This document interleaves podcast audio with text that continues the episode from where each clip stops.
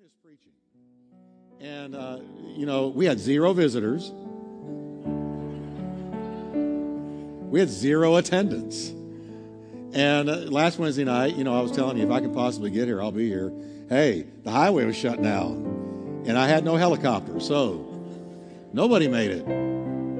But uh, God is good, and uh, He's taking care of us. And let's pray together, and we're going to connect the dots tonight, and we're going to finish out, believe it or not, the exciting Pentateuch. Amen. Father, we thank you for your word. And we pray in Jesus' name that you will open our understanding and feed us. For you, Lord, said that your word was like milk that we grow thereby. And you said your word was like meat that feeds our souls. You said your word was like a fire, that it was like a hammer, that, Lord, it was that which builds and ignites and inspires and increases our faith. And we pray that tonight you will increase our faith. Would you just breathe a prayer, dear church, and just say, Lord, tonight, increase my faith and give me the wisdom of God in Jesus' name. Amen. Turn to your neighbor and tell him God heard that prayer.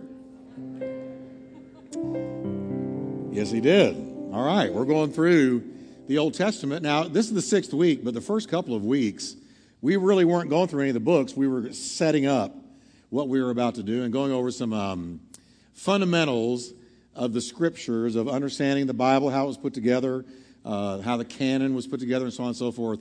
Every believer ought to know that.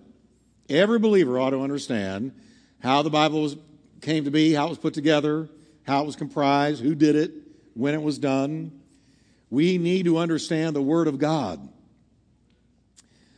And so, last time we began an overview, overview of uh, Genesis and Exodus. Now, if you'll remember, Genesis is the book of beginnings. You want to talk about beginnings? Everything began in the beginning of Genesis. Everything. Beginning of creation, the beginning of sin, the beginning of God's plan of redemption, Genesis 3:15, the John 3:16 of the Old Testament. The beginning of judgment, God's fierce judgment by the great flood. We don't like to talk about the judgment of God, but let me assure you, God judges. And read the book of Revelation if you think he's done judging. You will see that he's not. And the world that rejects Christ is in for one ferocious judgment in the days to come. But in the beginning, in Genesis, you see the first one, the great flood, and it was universal and it was a historic event. It really happened. And then you have the beginning of ethnicities. Did you know that? The beginning of ethnicities was at the Tower of Babel. When God scattered the people by confusing their languages because they were talking to each other, and all of a sudden, everybody was saying, What? in their own language. And because they couldn't communicate anymore, they scattered. And as they were forced to scatter, the ethnicities came to be. So you had the beginning of the ethnicities at the Tower of Babel. So remember, four major events in Genesis. You remember what they are? The creation, the fall, the flood, the tower. Let's try that again. Y'all seem sleepy tonight. Are you sleepy? Let's try it again. All right? The creation, the fall, the flood, the tower. That's the first 11 chapters of Genesis. Then in Genesis 12, verse 1, with the call of Abram, we have the beginning of God working out his plan the plan of redemption that he promised in Genesis 3:15 when he said to the devil, "You are going to be at war with the seed of the woman. He is going to bruise your heel and no, he is going to bruise your head and you're going to bruise his heel." So the devil was told, "You're going to you're going to wound the seed of the woman in the heel." But he's going to give you a death blow to the head. Now that's Genesis 3:15. That's God's promise right there in the beginning of the fall of man. God promising, "I'm going to redeem you, and uh, and I'm going to destroy the work of the devil." Now that begins getting worked out in Genesis 12:1 with the call of Abram and the Abrahamic covenant, and God giving him all of the promises He gave him. You're going to be a great nation. Through you, all the uh, nations of the earth are going to be blessed, and out of you is going to come Messiah. We saw that eventually there was Isaac, and then there was Jacob and the 12 tribes. And out of the 12 tribes, Judah was chosen to be the one that would bring forth Messiah. Hence, Jesus is called the lion of the tribe of where? Judah. All righty. Now, Exodus is the book of departure, where God's people, having been enslaved in Egypt for 400 years, are miraculously delivered by God at the hand of Moses. So, Genesis beginnings, Exodus departure. Now we come to Leviticus. Doesn't that sound boring right off the bat? Leviticus. But you got to know what it means. In Leviticus, here's what happens God's people, can I just say this? I've been going through the Bible, and um, I have found that even the genealogies, so and so begot so and so, begot, so and so, begot, so and so, begot, so and so. If you pay careful attention, truths will pop out at you because even the genealogies are the Word of God. Okay? Now, in Leviticus, God's people are led out of slavery and brought to Mount Sinai. It's referred to as the law of the priest. Notice Levite, Leviticus. So Leviticus, we could almost say, just to make it clear. Leviticus, Leviticus, the Levites. It's the law of the priests, the Levites. It literally means pertaining to the Levites or that which pertains to the Levites. Leviticus. Okay? The, the, uh, who were the Levites? They were members of Aaron's family, and they were responsible for helping the priests in the tabernacle. Now, the tabernacle was the medium through which God dwelled among his people. He dwelled in the tabernacle. And the priests were the intermediaries between God and his people. They stood between God and the people and made offerings for the people. They were the the mediators.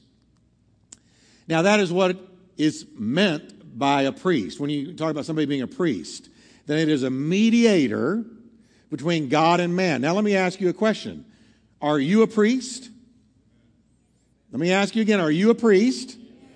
All of you, if you're a believer, you ought to say yes, because you are a chosen generation, Peter said, a royal priesthood that you would show forth the praises of him who's called you out of darkness into his marvelous light. Now, what does that tell us? That means that every believer is a intermediary between God and man in that we pray for people, we witness to people, we believe God to touch the lives of people. Right now, I am acting as a priest between God and you to give you the word of God. But every believer is part of the royal priesthood of the New Testament. So you're all called. Not just me. You're all called. Can you turn to your neighbor and tell them, Well, I believe I'm called? Come on, come on. Everybody looking up at me. Don't tell me, I know. Tell your neighbor. That's what it's meant to be a priest. You're, you're, an intermediary. You stand in between. Now, it's a rich picture that we'll dive into more later. But primarily, this is a book about holiness. Leviticus is about holiness. And, and scripture says in other places, without which no man will see the Lord. Okay? So holiness is not some boring, well, you never go have any fun, you never party, you never have any laughter, you're just living this boring, holy life. No. Holiness is actually what positions you and postures you for the life and the peace of God holiness without which no one shall see the Lord. Jesus said, Blessed are the pure in heart, for they shall see God. Over 90 times, holiness, be holy, this is holy, or I am holy are mentioned in Leviticus. So clearly, Leviticus is all about holiness. It's also a book about sacrifice. Now, catch this. Now, remember, the Old Testament is the New Testament concealed, the New Testament is the Old Testament revealed. Now, I want you to catch that. The Old Testament is types and shadows and figures of what was coming in the New Testament as realities. Okay? So, you will see God early on setting up his people, teaching them, prepping them, giving them show and tell, so that when Jesus finally came and died on the cross for their sins, they fully got it. They fully understood all that the Old Testament had been leading up to. Because the Old Testament is the New Testament concealed, but the New Testament is the Old Testament revealed. It, the New Testament, we look at the New Testament, the New Covenant, the sacrifice of Christ on the cross, and the Old Testament makes total sense.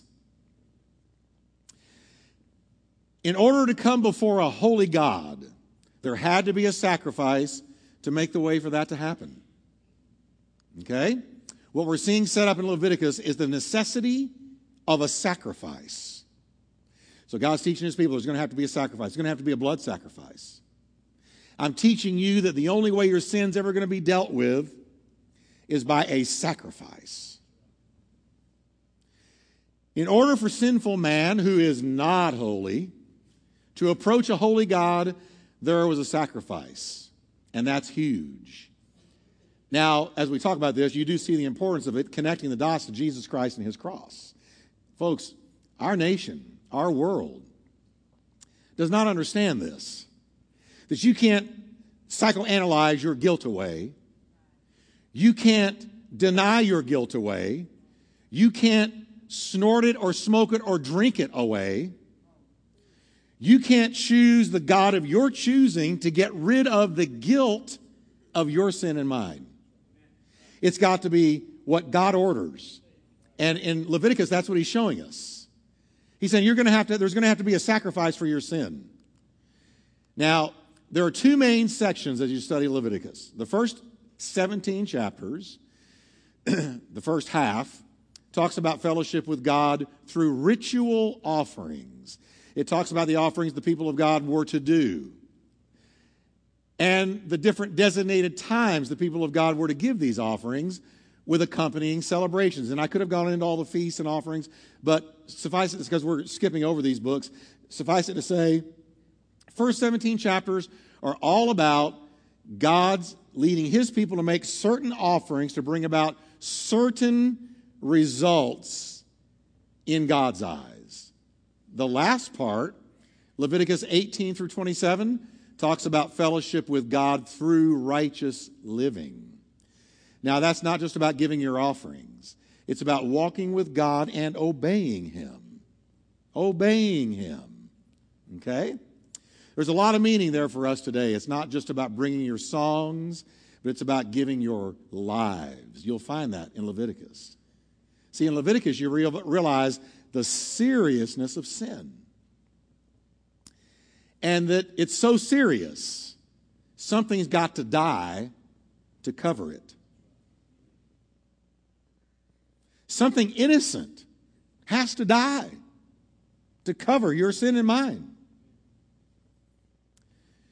And then you're going to see that once that sin has been covered, God expects us then to obey Him and walk with Him. So we, we jump down, for instance, to Romans 12, where Paul says, I beseech you, therefore, brethren, by the mercies of God, that you present your body a what kind of sacrifice?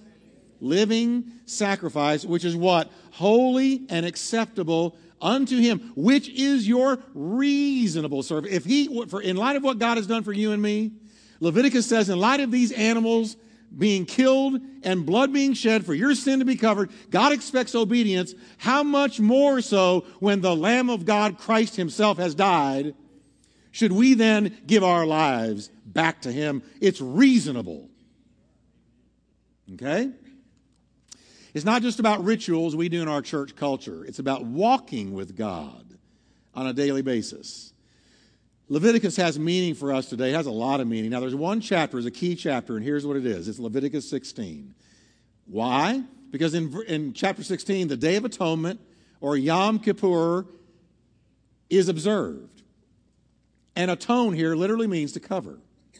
Atonement means to cover up, to cover. That word is used 45 times in Leviticus. Cover.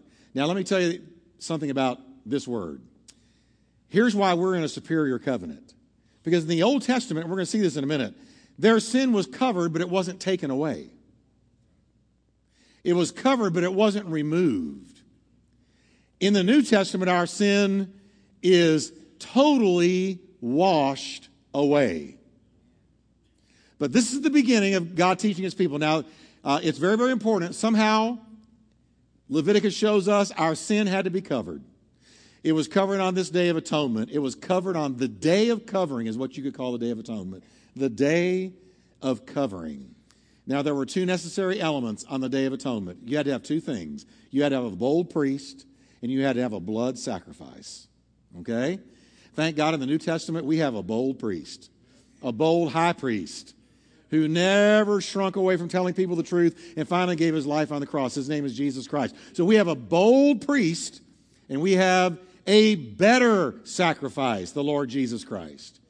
But you had, in the Old Testament, had to have a bold priest and a blood sacrifice. By a bold priest, I mean the high priest would go into the presence of God at this designated time, the Day of Atonement, the Day of Covering, and he would have to wear bells on his feet so when he walked, you could hear them. Ring a ling a ling a ling. Here comes the high priest.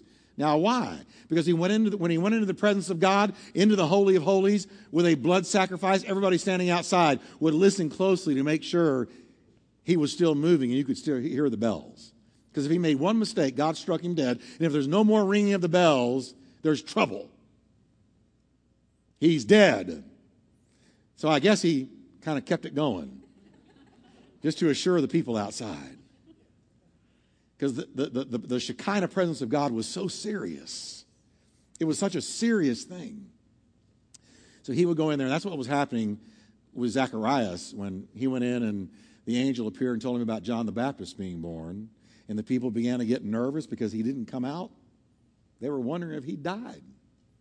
One little slip. Psh, I guarantee you, there were not a lot of people running for the office of high priest.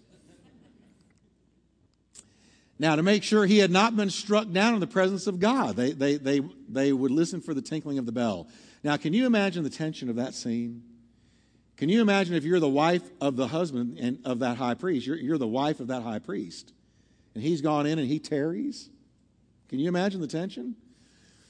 A blood sacrifice was needed to cover the people's sins. Now, let's don't miss the practical application and significance found in Leviticus. First, can you say with me, God is holy? Folks, God is holy.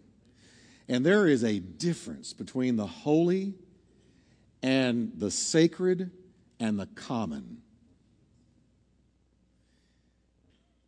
I have noticed in our day, in the American culture, people are totally losing sight of the distinction between the sacred and the common. You can tell by the way they, they act in church.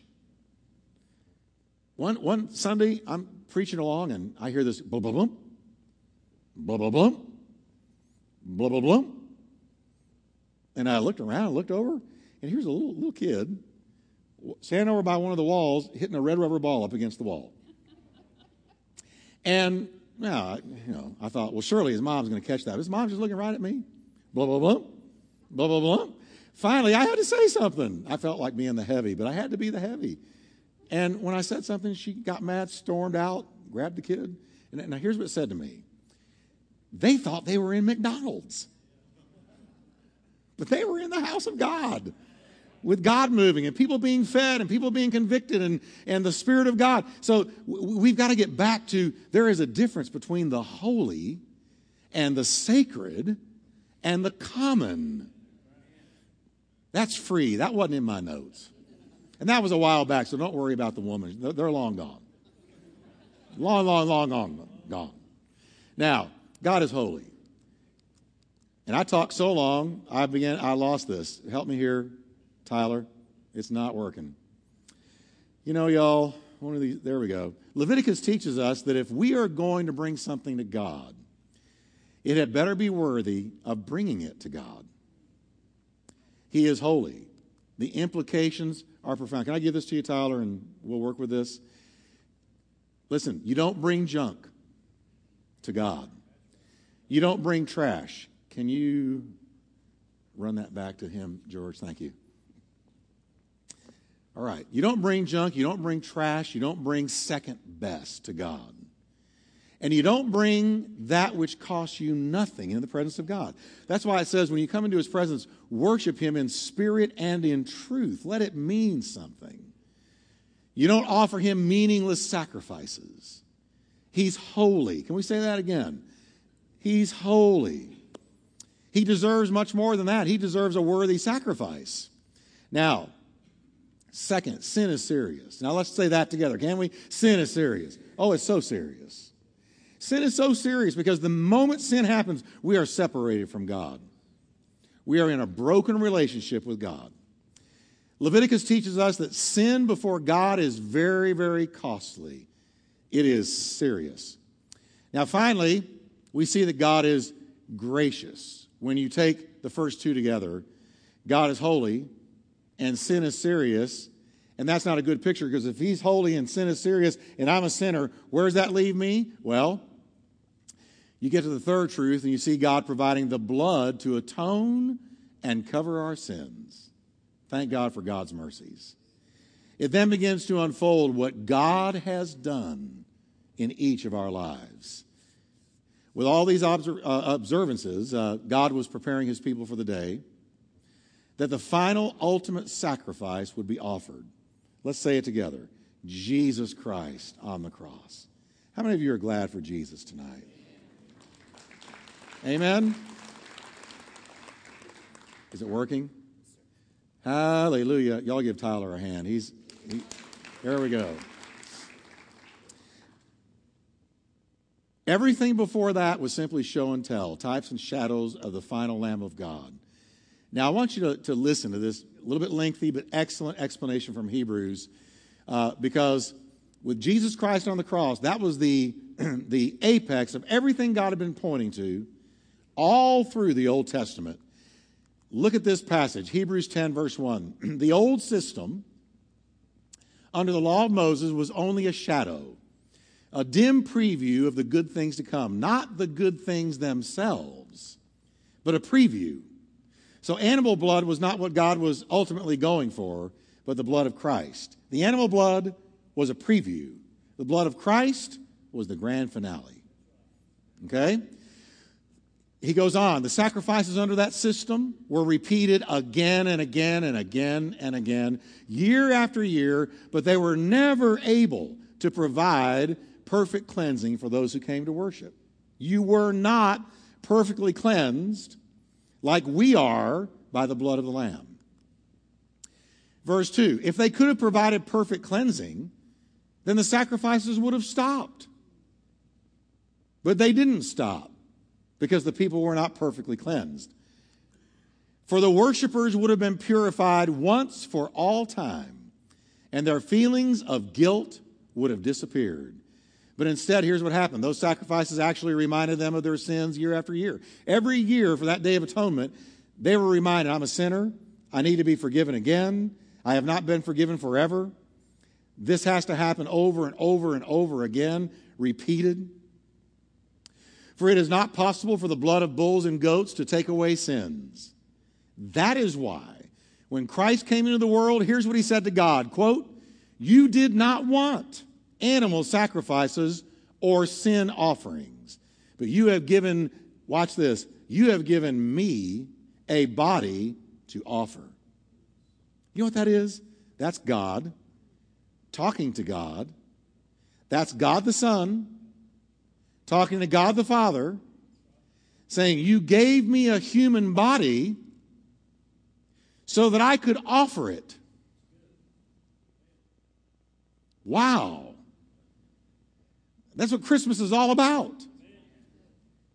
Jesus was born of the Virgin Mary. The whole reason it happened was so that God the Father could give God the Son a body to sacrifice. Ooh, I could park right there and preach the rest of the night. You have given me a body to offer. Verse 6 You were not pleased with burnt offerings or other offerings for sin. Then I said, Look, I have come to do your will, O God. This is Jesus talking. I've come to do your will, O God, as is written about me in the scriptures. And what was the will of God? That he would give the body that God the Father gave him as a sacrifice for our sins. Wow. Deep and heavy and profound stuff. First, verse 8, verse 8 says, First, Christ said, You didn't want animal sacrifices or sin offerings or burnt offerings or other offerings for sin, nor were you pleased with them. They did not really do it, though they are required by the law of Moses. Verse 9, then he said, Look, I have come to do your will. He cancels the first covenant in order to put the second into effect. Verse 10, for God's will was for us to be made holy by the sacrifice. But we need to read this together. This is so good. Are you ready? Here's Christmas in verse 10. For God's will was for us to be made holy by the sacrifice of the body of Jesus Christ once for all time. Now, if you want a phrase, uh, the most recognizable phrase in the book of Hebrews is right there once for all. Can we say it together? Once for all. That is the key phrase in Hebrews. Hebrews 9:28 says the same thing.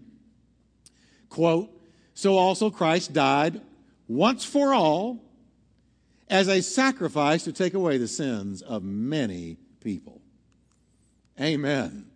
Christ has paid a high price on the cross, folks. A high price to remove our sins. And if we want to understand the price of the cross, we've got to study the book of Levit- uh, Leviticus. If the cross doesn't mean anything to us, then we can leave Leviticus alone. But if the cross is the center of our faith, and it is, then we have to study the book of Leviticus to see how important it was. Amen. Now, everybody say Leviticus is done. Let's look at numbers. People say to me, why do, you, why do you talk about numbers? God doesn't care about numbers. And I say, well, there's a book called Numbers. It is named the number for the census account that you see in Numbers 1 through 4 and later in Numbers 26 through 27. If you read Numbers 1 through 4, it's just, it's just an endless census, just people and armies and who was in them and who was a part of what family. And it's this long, long census. It's a count. Okay? It is the census that is taken of God's people as they're leaving Mount Sinai, a count of God's people. Remember, they're taken across the Red Sea, delivered out of Egypt. When they get on the other side of the sea, they immediately go to Mount Sinai, where Moses had originally seen that burning bush.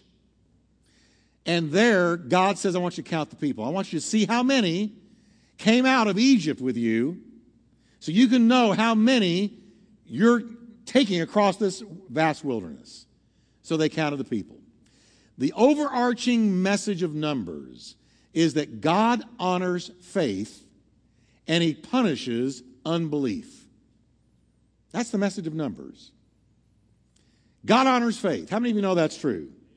What does it say in Hebrews? Without faith, it is impossible to please him. For he that comes to God must believe that he is, and that he rewards those who diligently seek him. Boy, I've hung my hat on that verse so many times. And God punishes unbelief. It's a fact, which is the root of sin. Show me a time in your life or mine when we sinned, and I'll show you the root of it was unbelief. The root of it was unbelief. God's not going to take care of me, so I'm going to take matters in my own hands. I, have got needs, and God doesn't. God isn't taking any note of it, so I'm, I'm going to take care of it myself. Uh, you know, it, show me a sin, and I'll show you the root of it is unbelief. Now, Numbers teaches us that unbelief is a lack of trust in God's word. If you want to know what it is in a nutshell, that's it. Unbelief is a lack of trust in God's word. That's why the enemy is always seeking to undermine God's word in your mind. If he can undermine God's word, you lose trust in God It was all back to the Garden of Eden. Eve, has God said, Are you sure?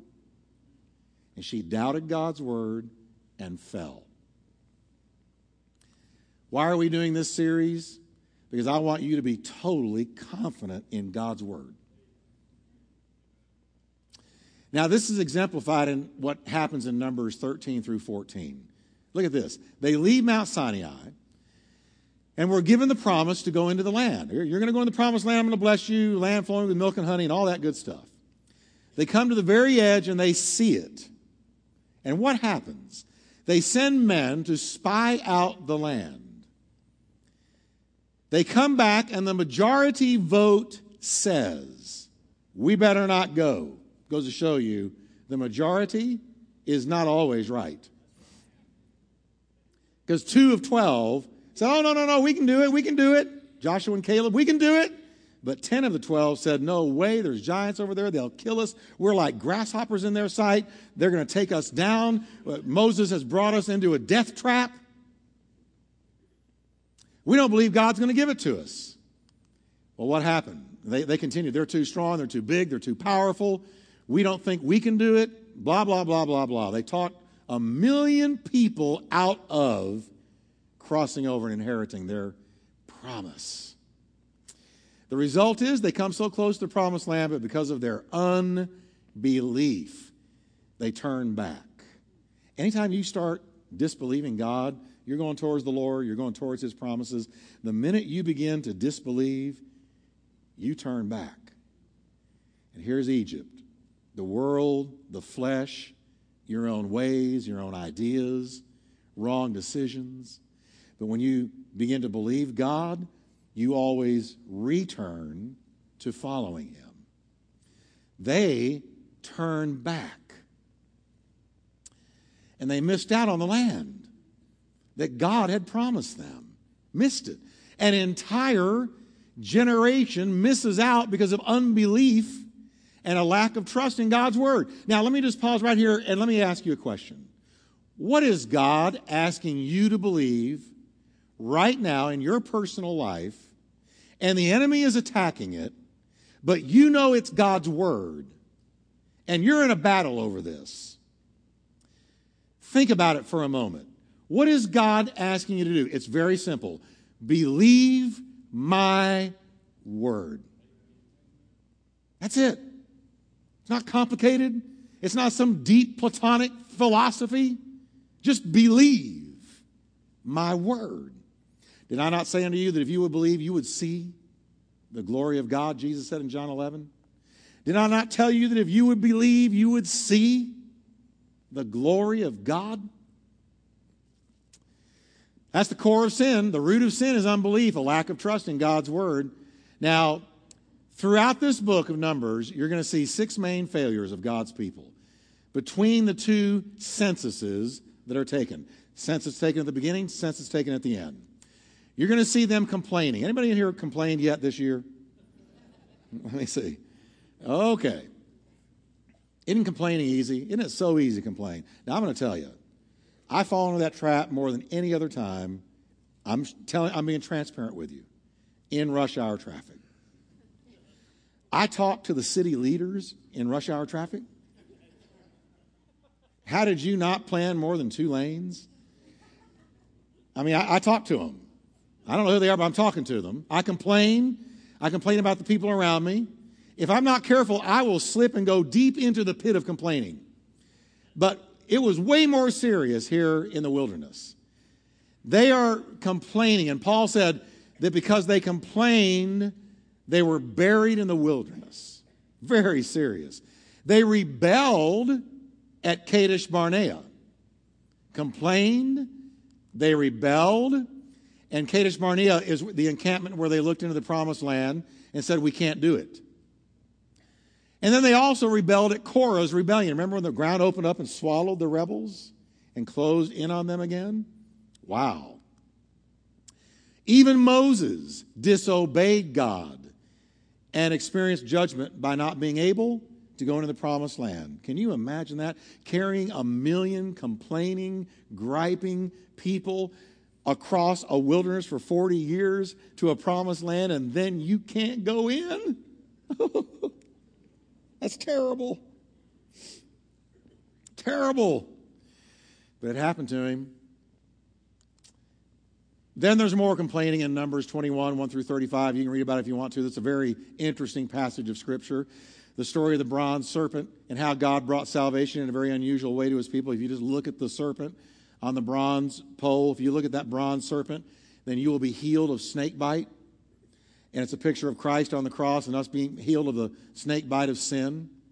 Then there was adultery and immorality in Numbers 25, 1 through 18, when they went into sexual sin with the people of Moab. In the book of Numbers, you see the failures of God's people over and over again. And, and what it shows you is why we needed a Savior. Because they can't keep God's word, they fail every time. And Numbers, it's just over and over again. They did it again, did it again, did it again, did it again, did it again, did it again. It's the constant cycle. They're on a hamster's wheel of futility and failure and getting nowhere. It's really interesting when you get an overview of the book of Numbers to see the price of unbelief revealed in the geography of their journey and the time frames involved. There's several key places. Let me show them to you quickly. We have them at Sinai in Numbers chapter 1. Okay, just get it going there. Judy, or whoever's back there. All right. Then they journeyed to Kadesh Barnea in Numbers 10. Next, they're encamped at Kadesh in Numbers 13. And then they journey to Kadesh Barnea in Numbers 10 11, uh, 10, 11 through 13 and 25. Next, they're encamped at Kadesh in Numbers. And then they turn back and return to Moab in Numbers 20. And finally, they encamped again at Moab in Numbers 22. Now, what does all that tell us? If you were to look at a map, that was the geography of God's people. When you look at the geography on a map, you're going to see it was a circle. They were walking in circles, in futile, meaningless, frustrating circles, never learning their lesson.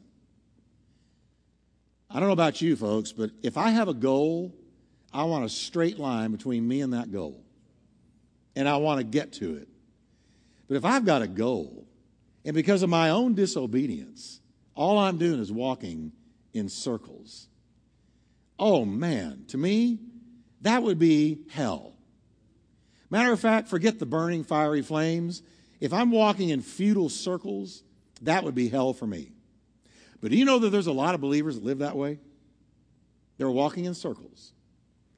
They never learn their lesson. And so they return and they return and they return to learn the same thing and with God hoping that this time he or she will be obedient. How many of you, let me put it this way, how many of you have ever experienced returning to the same mountain and having to walk around it again? Come on, tell the truth. Okay. You bet. So they're a perfect example of that. They're just walking in circles. And then you see the time frames. Numbers 1 through 10 last about 20 days. Numbers 11 through 14 last about 70 days. Numbers 15 through 20 last about, oh, ouch, how long? 38 years walking in circles.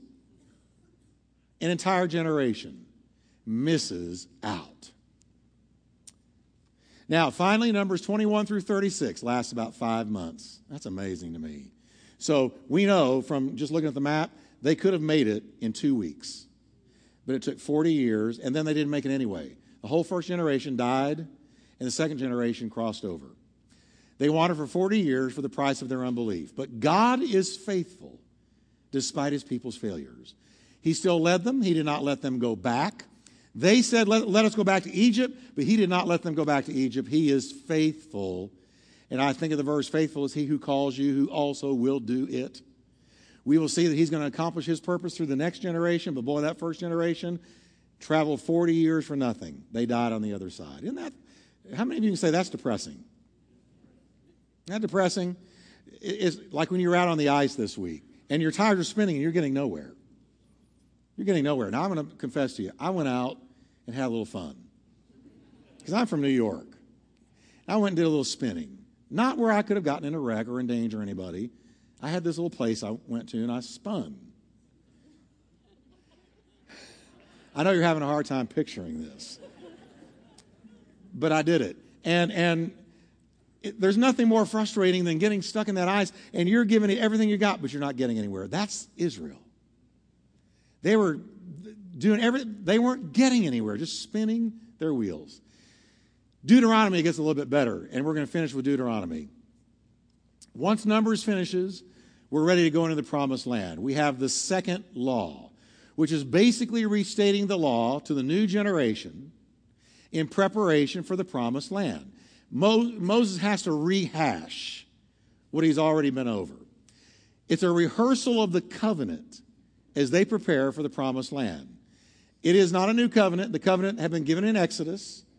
In Leviticus, we saw the terms of that covenant the laws, the ritual living, the righteous living, the ritual offerings, and whatnot. In Numbers, they wander around and miss out so that there's now a need for renewal. They've got to be reminded of what God had promised them, a rehearsal of what the covenant's all about. Now, some of the things that we see are things we've seen before. God is bringing it back to his people. In Deuteronomy, we see how the law applies to all of God's people. In Leviticus, we saw how the law applied to the Levites, who were the leaders. In Deuteronomy, you have all the people of God preparing to go into the promised land, and the law applies to all of them. And as you study, it'd be good to memorize what is called the Shema. Can you say with me the Shema? The Shema is an affirmation of Judaism and a declaration of faith. This is very important, church. Now, what we're about to go into is doctrine. What you believe about God. Now, what are we told in the Shema?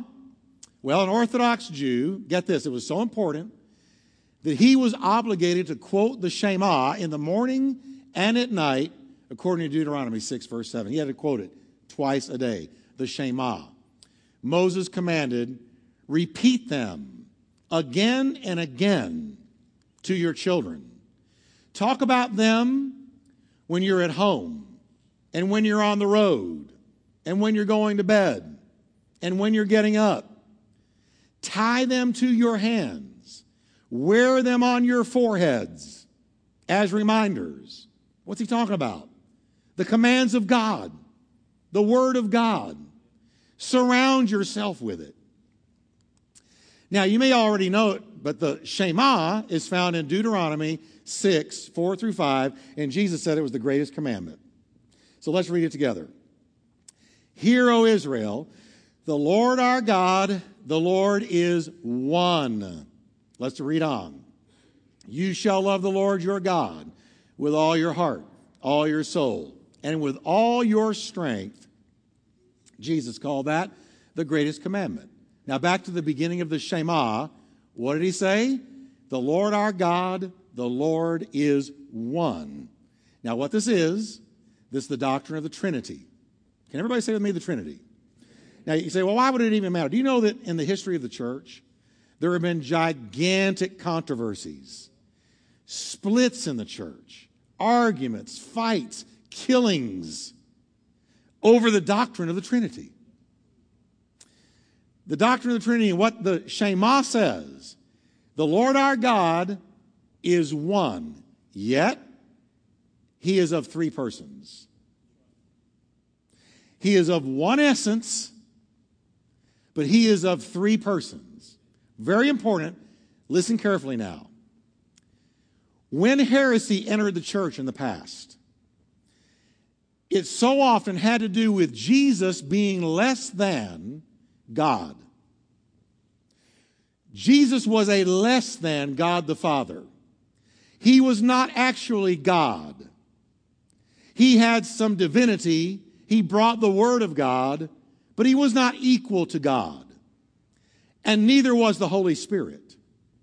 But here is the doctrine of the Trinity God the Father, God the Son, and God the Holy Ghost, all three are equal God. Catch this now. In the beginning was the Word. The Word was with God. Who's the Word? It's Jesus, the Logos. In the beginning was the Logos, Jesus. The Logos was with God and the Logos was God.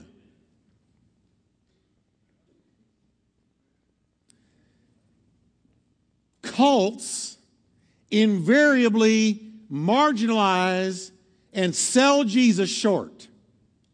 Cults always degrade the godness of Jesus Christ. Mormons do it, Jehovah's Witnesses do it. The, the major cults that have rocked the church through the centuries always attack the person and the godness of Jesus Christ. So I want to just make it clear to you tonight. Here at Turning Point, we are firmly root, rooted in the Bible truth, the Trinitarian truth, that you have God the Father, God the Son, God the Holy Ghost. It doesn't mean God is split up into three parts. It means God is three distinct personalities, but is still one essence. Okay? It